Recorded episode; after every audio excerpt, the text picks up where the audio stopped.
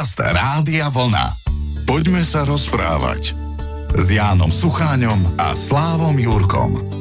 Práve vám pekný júnový večer, 14. júnový večer a z relácie Poďme sa rozprávať vám to všetko želajú Slavo Jurko a Jan Suchaň. Pozdravujem a ja prajem príjemný večer. Príjemný večer všetkým. Počkaj, čas nám tak rýchlo letel, že som sa ťa ani neopýtal na ten tenis medzi Nadalom a Djokovičom. To ešte dokonca začínalo neskôršie večer ako naša relácia. Pamätáš, ako sme niekedy hovorili, že toto už je tak na hrane, možno aj pre poslucháčov a oni ti musia hrať do štvrt na dve.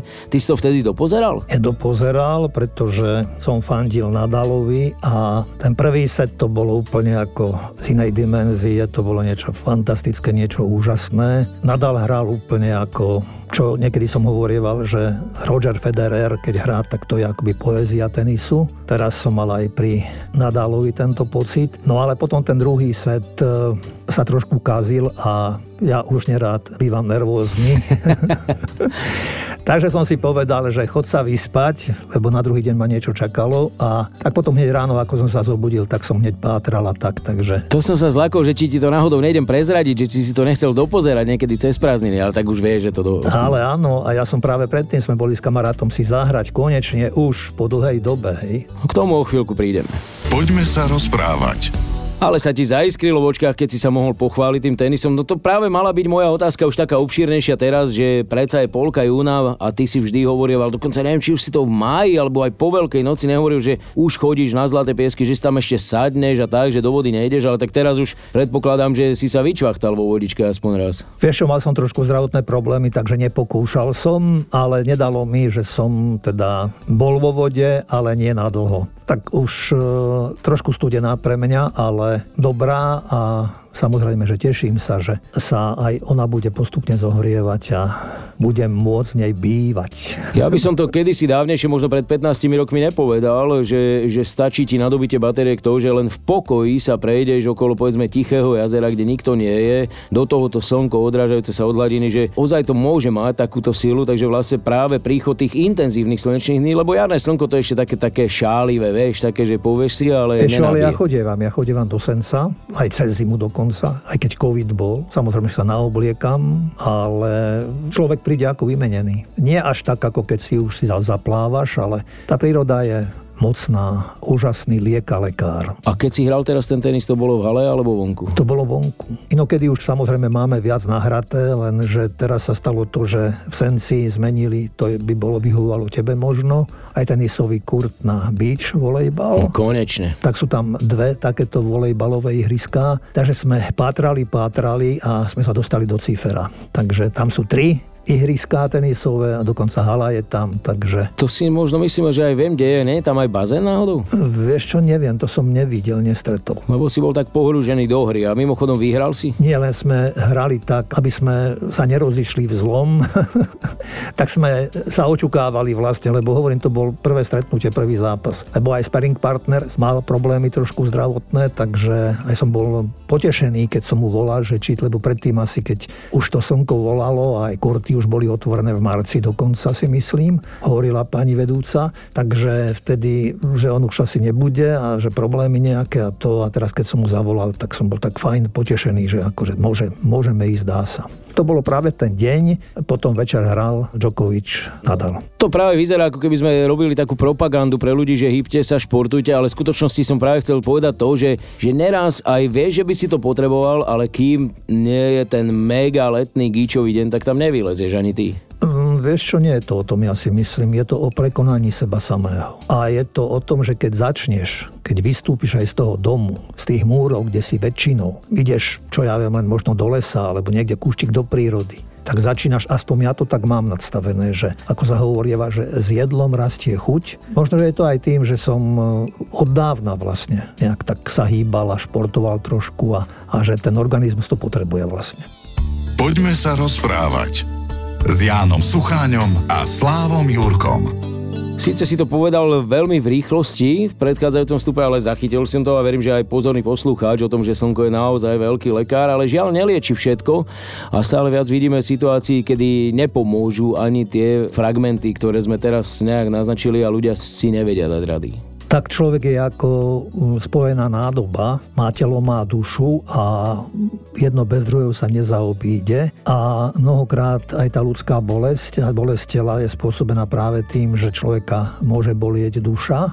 To je práve dôležité, že aj pri tom, aby sa človek nespoliehal len nejak, povedzme, na tú prírodu a na to vonkajšie, ale čo tiež oživuje aj dušu človeka a nejak obnovuje v človeku ducha, ale dnešný svet tak trošku ako keby pozabudol, že sú tu aj skutočnosti, ktoré nás presahujú. Nemôžeme všetko odvodzovať len od seba samého a preto aj dnešný človek mnohokrát veriacim ľuďom vytýka, alebo vytýkajú aj kresťanom, že nežijú pre tento svet, ale že len len pre budúci, rozprávajú iba o spáse, že sa usilujú získať život, spásu po smrti. A na druhej strane mnohí dnešní ľudia teda chcú všetko prežiť len tu na zemi, všetko skúsiť, nechcú sa ničoho zrieknúť, naopak chcú byť, ako sa dnes hovorí, in, chcú žiť naplno.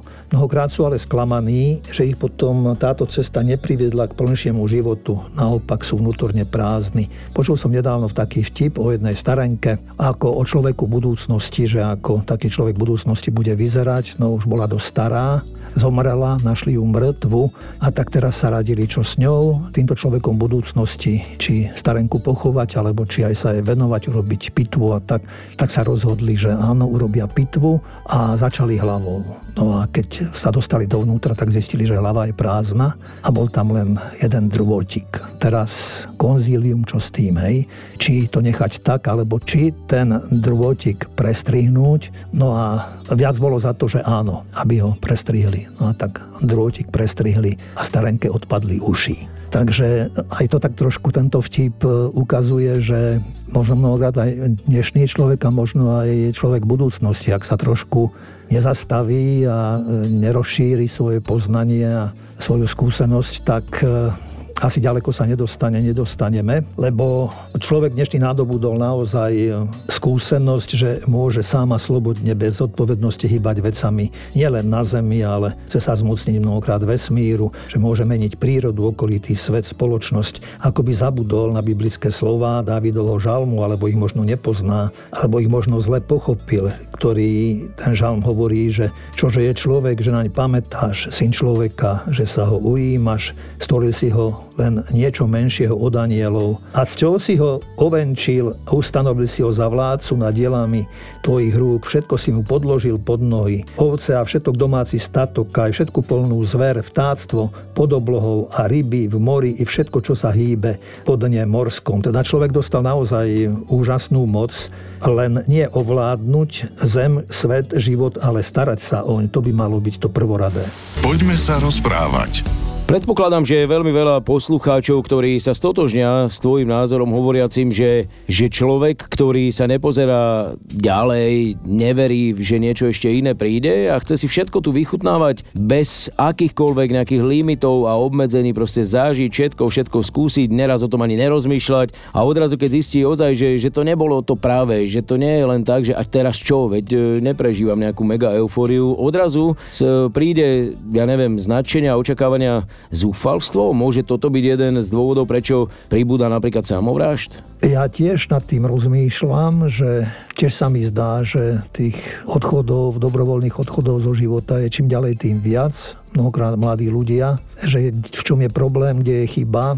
Nejak sme neviem, dosť asi povrchní ľudia a veríme len v to, čo, čo máme, čo dostaneme, lebo je všeobecne známe, že rozmýšľať bolí keď sme spomínali jar a leto, kedy sa tak nejak preberáme do života. Vtedy tak človeku práve e, napadne, že obyčajný strom, obyčajný kámeň, o ktorý sa utknem, potknem, má svoju históriu, je tu dávno, ja tu nebudem. To, čo som aj spomínal, že sú veci, ktoré nie sú našim pričinením a pozývajú tým iným svetom a keď tam človek končí a keď verí len tomuto tu, tak e, potom asi má naozaj prázdny svet, prázdny život a cíti aj nezmysel života. Ja sám som e, poznal jednu ženu, ktorá, čo ja viem, mohla všetko mať a všetko mala. A len mi raz zavolala, že ju nič nebaví a že ani nové auto bola aj v zariadení na liečení. No a tam som tiež cítil nejakú aj takúto prázdnotu, že keď potom som sa dozvedel, že sa nejak rozhodla dobrovoľne odísť. Tým sa nechcem Bože nikoho dotýkať ani rodiny, ale sú to situácie asi najťažšie v živote. Čo so životom, o čom je život. A keď sa nepokúšame na ne hľadať odpoveď, tak potom e, môže vzniknúť skrat a človek môže odísť z kratšej cesty.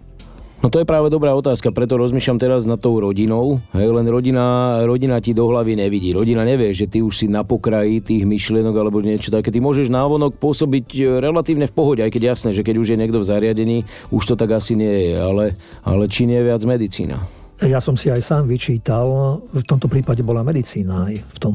Lebo keď ona mi volala, tak e, nie, že by som nemal na ňu čas, ale mal som niečo rozrobené. A ja som nemal na ňu kontakt vlastne.